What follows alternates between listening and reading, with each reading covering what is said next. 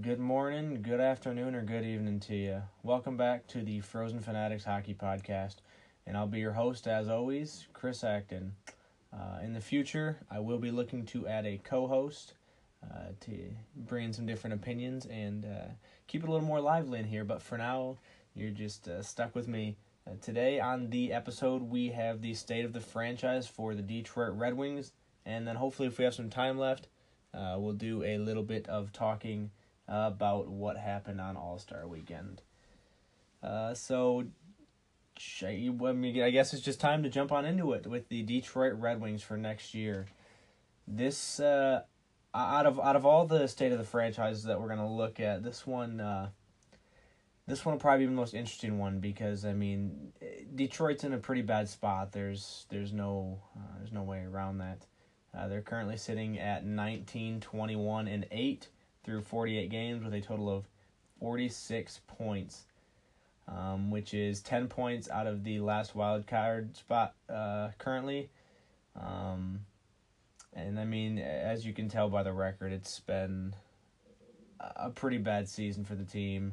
Uh, we all know last year they lost the pr- playoff streak, so you know uh, where to go with this team. First off, uh, got to address some rumors lately that Ken Holland will be the next GM of the Vancouver Canucks, which would obviously imply uh, that he would be let go by the Detroit Red Wings, uh, which there's been a lot of talk about uh, letting him and Jeff Blashill go and kind of just uh, kind of just starting over. I think uh, a, a big problem they've had is, like I mentioned in the uh, Blackhawks day of the franchise, um, it, it's important as a manager to know when it's time to go for it and when it's time to call it in. And I think we've seen Ken Holland struggle with that. Uh, you know, when the playoff streak was winding down and and they lost it, um, you know, that would signal a rebuild to most teams, but then you see them go out and sign Trevor Daley to a three year, uh, about $3.2 million contract. Um, just just signings like that. Um, the future is bright for this team. There's a lot of young players. Um, you know, just go through the list right now. Uh, Andreas Athanasiou, Dylan Larkin, Anthony Mantha, Tyler Bertuzzi, Martin Frk. Um, you got Hronek. You got, you know, you, you got a two headed monster at goalie. Um, and you, you got a lot of other uh, prospects like uh, Joe Hicketts that people are, are excited about coming up. The problem is a large portion of those guys have to be signed this offseason. Um, Athanasiou is a restricted free agent. Dylan Lark is a restricted free agent. So is Anthony Mantha. So is Tyler Bertuzzi. So is Martin Frk. And obviously, they're all going to get raises. But the problem is you have you, you have Henrik Zetterberg signed through 2022 at over six million. Uh, Tatar and Frans Nielsen signed through 2022 and 2023 respectively at about 5.3 million. Uh, Danny DeKeyser, which is a good signing at five million for the next uh, five years. Um, but then you got you know Kronwall has two years left on his contract and he's slowing down. Jonathan Ericsson has two more years at four point two five million dollars, uh, along with Trevor Daley, like I said, about three point two million dollars. So, as much you can have all the young talent you want, but as we're gonna see with the Maple Leafs in a few years, if you can't keep them, if you can't afford to sign them under the salary cap, it's it's kind of useless. Um, we've seen masterful navigation of the cap down in Tampa by um, general manager Steve Yzerman, and it's it's going to take something like that in Toronto and in Detroit uh, to really make this team competitive going forward. And you you got a lot of questions on the team.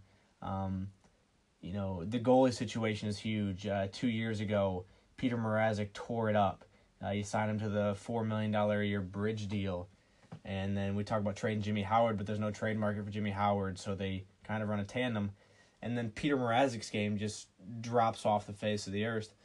And so you're thinking, well, hey, at least he's only signed through this year, and then we, you know, we drop him at the end. Uh, Jimmy Howard had an incredible season last year when he wasn't hurt. But then you come back this year, Mrazek suffers again. Howard starts to suffer. So you're thinking, who are you going to keep? And then, you know, well maybe maybe we just don't resign Mrazek. Maybe we get rid of him. But then but then he turns it on. He has two shutouts in a row. Uh, one in Chicago, and I can't remember um, the one after that in January. and then all of a sudden he's looking like maybe he's your goalie again. I mean, he's obviously um, five or six years younger than Howard, um, and cheaper, but you know it's gonna be hard to do because I mean, if you go if you if you sign Howard Mrazek again this off season and go with the Howard Mrazek tandem, I mean. The, the big thing is money because most of the time your your starter makes between five and six million. Your backup is a one million, one point five million dollar guy. I mean, maybe Jared Coreau next year, but I mean, Mrazek's making four million, and you know, is he to get rewarded for taking that bridge deal and get a bigger contract? I, I honest, I don't know. Um, so I think I think the contract situation is the biggest for me, and we'll see, we'll see if Ken Holland stays, if he goes, um, what all kind of happens with that. I, I think.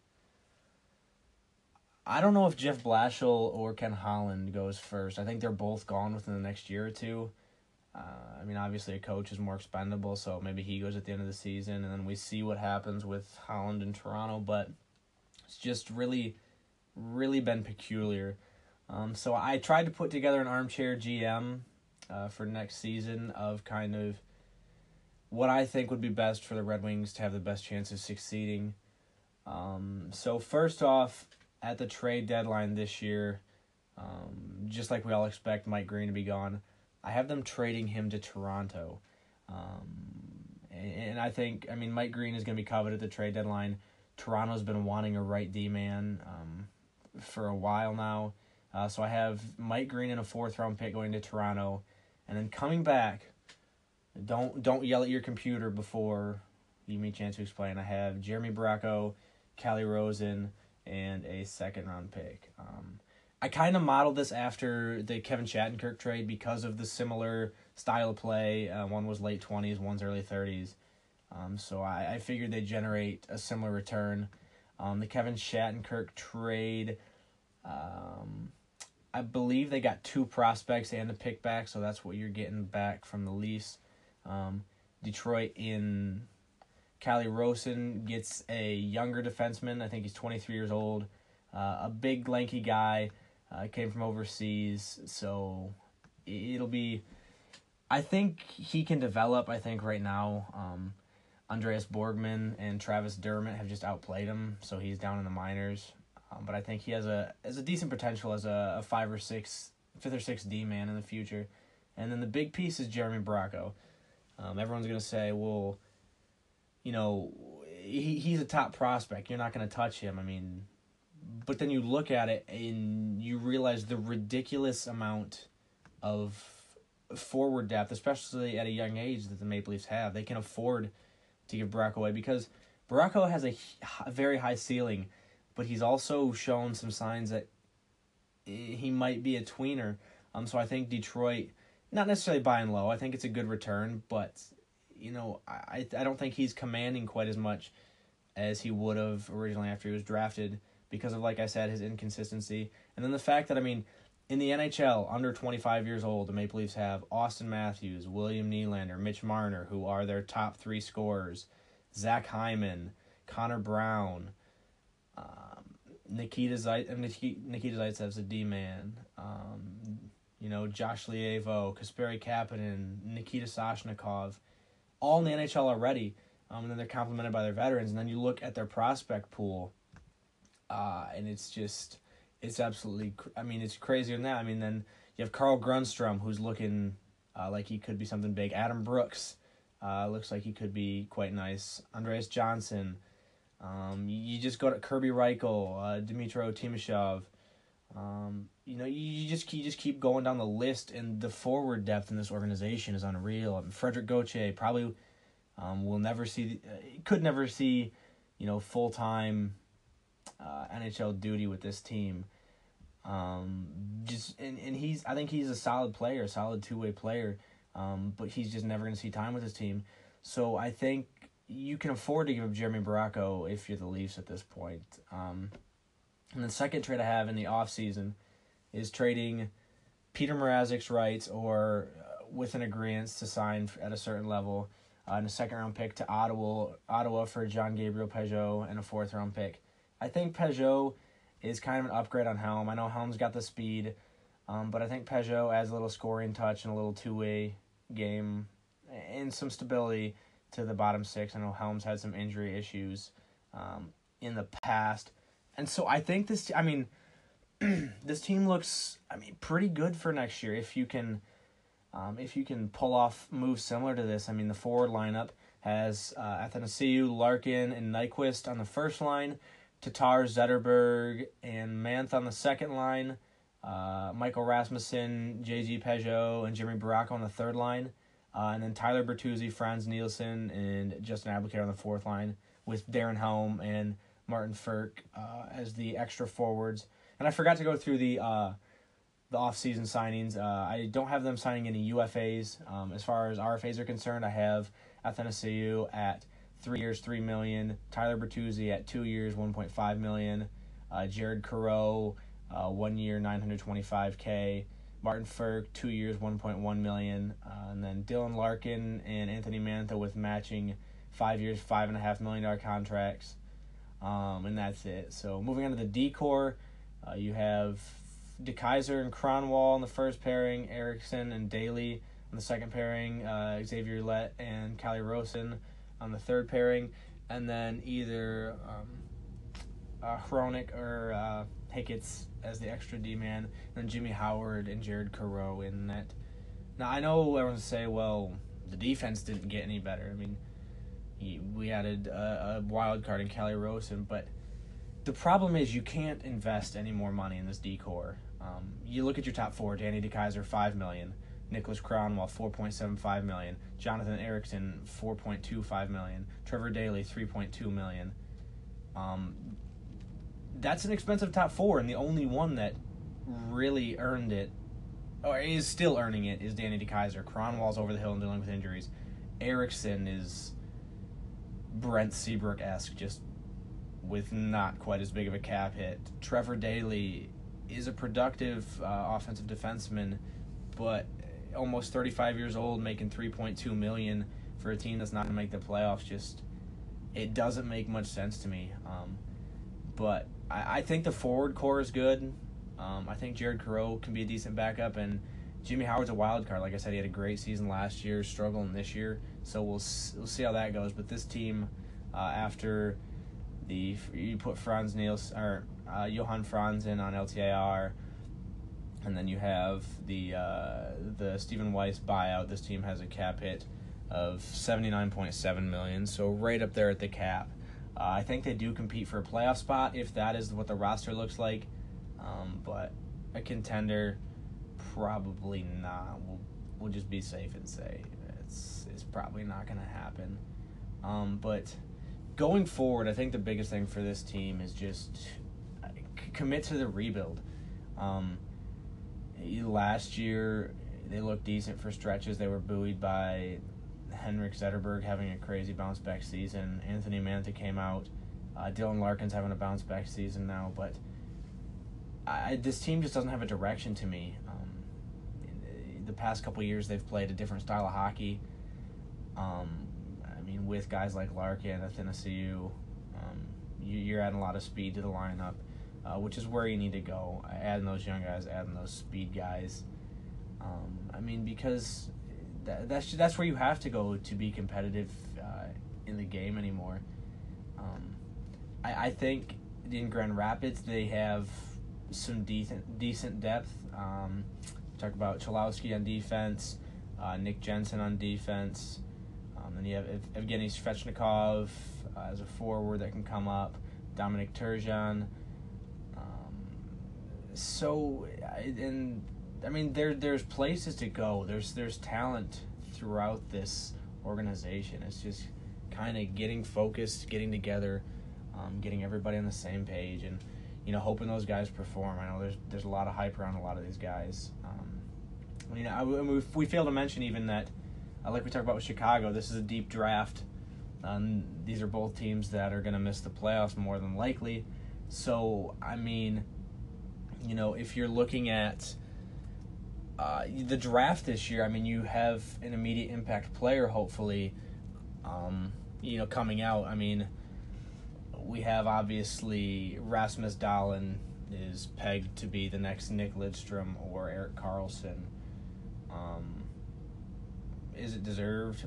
The the kid's seventeen, but he's he's dominated um, every level he's been at. Then you have uh, Evgeny Svechnikov's brother Andre, um, Filip Zadina, um, Quentin Hughes, Adam Boqvist, who could be a stud demon himself, um, Oliver Wahlstrom, uh, Brady Ch- Brady Tkachuk.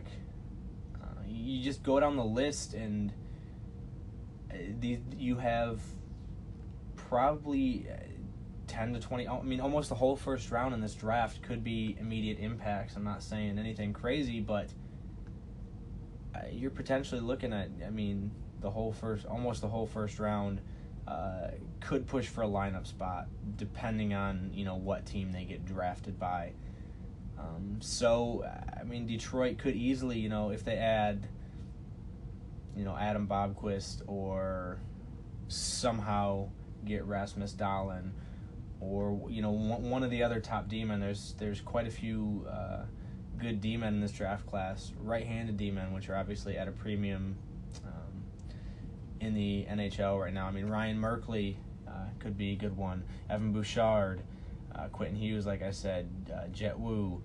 Um, just a lot of talent coming out of junior hockey right now. So um, it, will be exciting to see who Detroit can get. Um, and I, I, I really think they can make a move. Um, as far as my long term prediction for them, I. It's hard because I mean, this this offseason is even a huge question. Can they sign all their RFAs?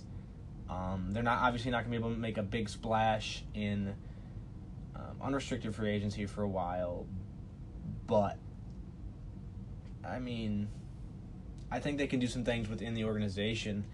Um, so I think my my best guess would be 2021. Uh, they'll be a pretty good playoff team again. Um, 2022, 2023 is when they could, if they rebuild correctly, could be um, really competitive. And the reason I picked those two dates are because uh, 2020 2021 is the first year without um, the Jonathan Ericsson and Trevor Daley contracts. You can kind of retool your defense.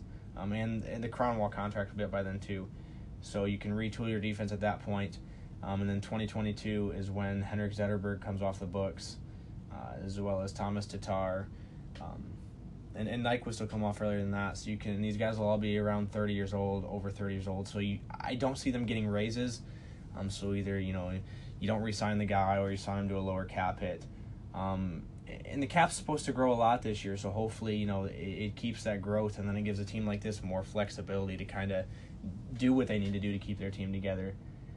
But I mean, in all of this, even if they're not competitive in the next few years, I just hope that, that they can keep the young core together because I think all those RFA guys are your core. I think your core is Larkin, Mantha, Athanasiou at forward, um, and then uh, Kaiser can be your core defenseman.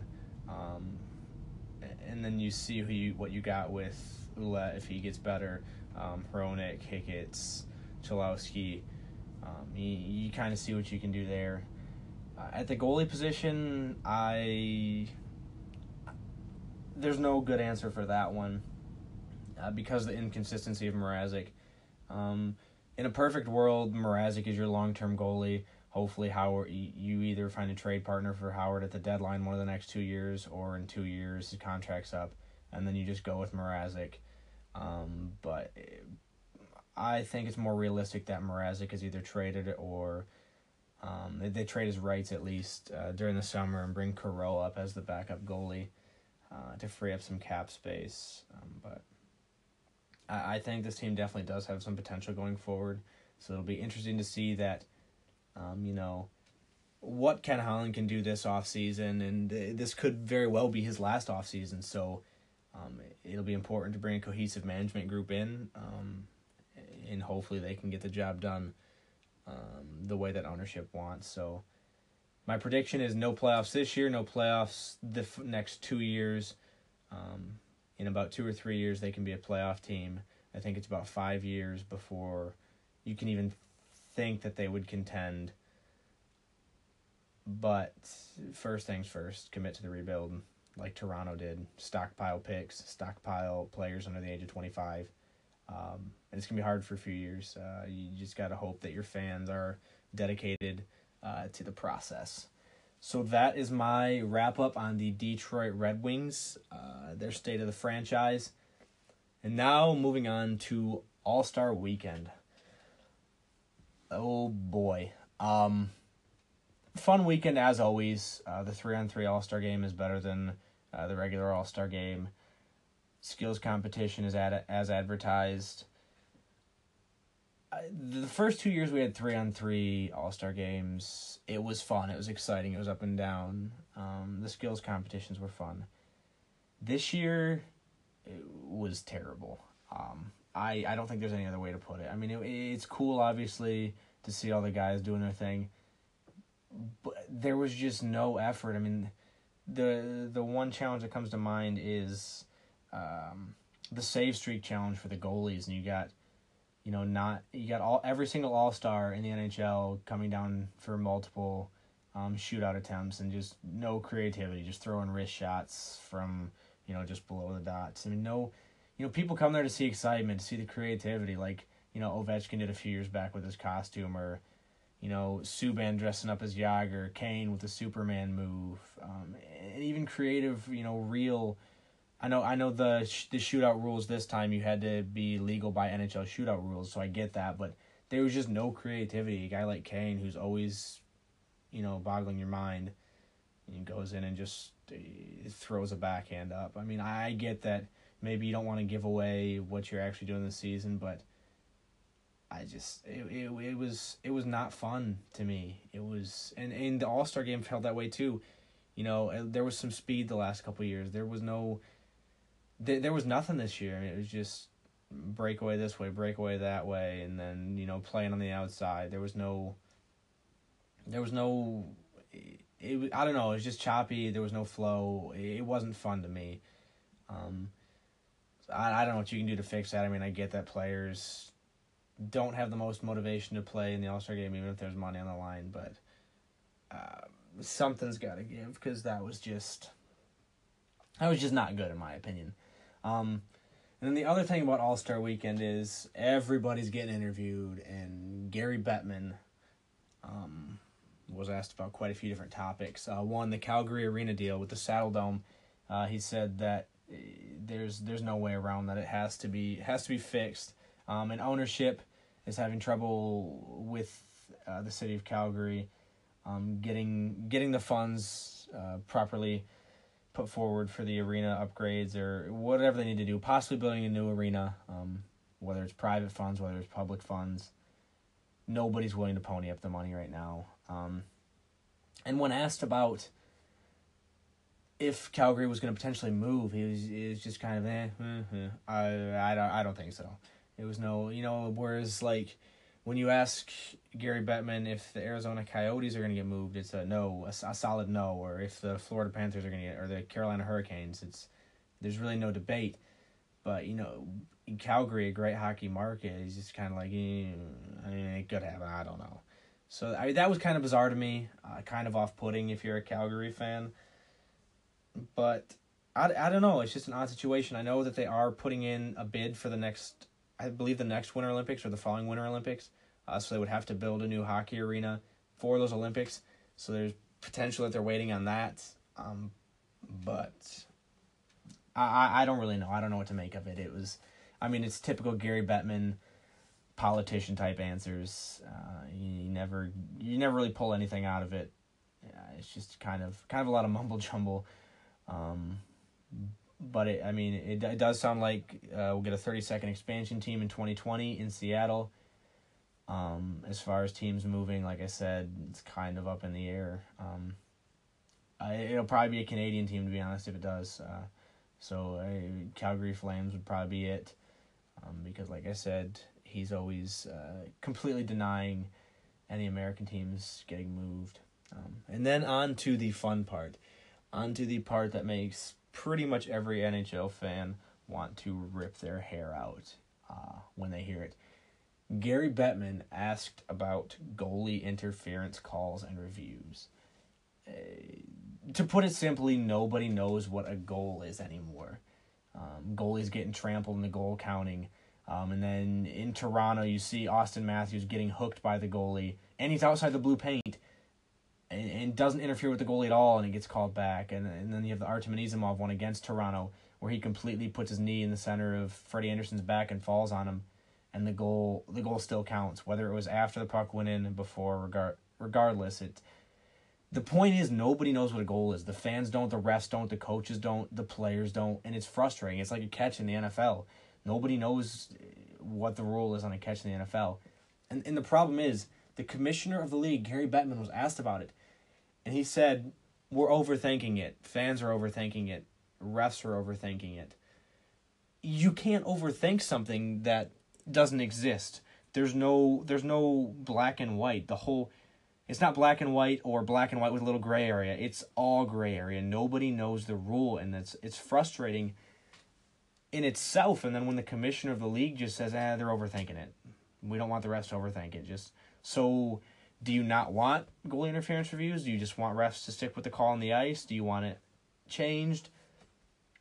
I mean, you're pretty much telling the review guys not to do their job. I mean, don't overthink it. To me, is the worst possible answer you give because you just you're making all the fans even more mad about it because I mean, you're pretty much saying that you don't know. Just you know, kind of kind of wing it. You know, hey, just just blindly pick. Oh, is this? Yeah, this is goal interference. No, this is not. Like, there was no solid answer, and there's no solid answer moving forward, and it's.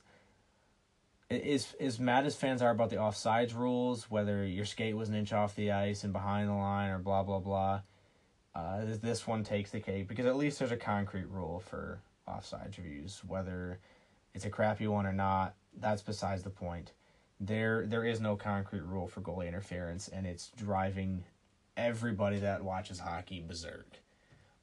And I just there there has to be some sort of language identified, some sort of sit down um, in the summer meetings uh, to clarify goal interference because I mean this just especially especially in the playoffs when you have so much on the line, you you can't afford to have ridiculous situations. Um, I mean they've happened all season, but especially the last couple weeks we've seen a couple big ones. And Gary Bettman's excuse for that is that is because they're high profile because it was McDavid and Matthews.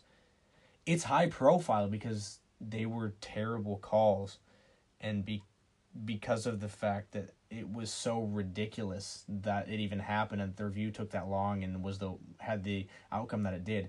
That's why it was high profiles because of how terrible it was. Not people just didn't pick it because it was Matthews and McDavid. And you know when those guys, when your two best young stars are speaking out when no hockey players ever speak out against the league or the rules. And you have these two young players, 20, 21 years old, saying pretty pretty much that this is garbage. Uh, I think you might have a real issue on your hand at that point. So, Gary Bettman might want to work on your wording and clarification in future interviews, but uh, that's kind of my recap on the Red Wings and All Star Weekend. Uh, so I hope everybody enjoyed it. Um, probably we'll have another episode coming this weekend. Uh, it's not going to be an everyday thing. Uh, I just wanted to get these two done um, before games started up after the All Star break. So tune back in later this week or this weekend. Uh, we'll have some logos up. Hopefully, have our, our logo on Twitter. Um, getting the website up and running. Uh, so it, it's exciting stuff. So stick with me here.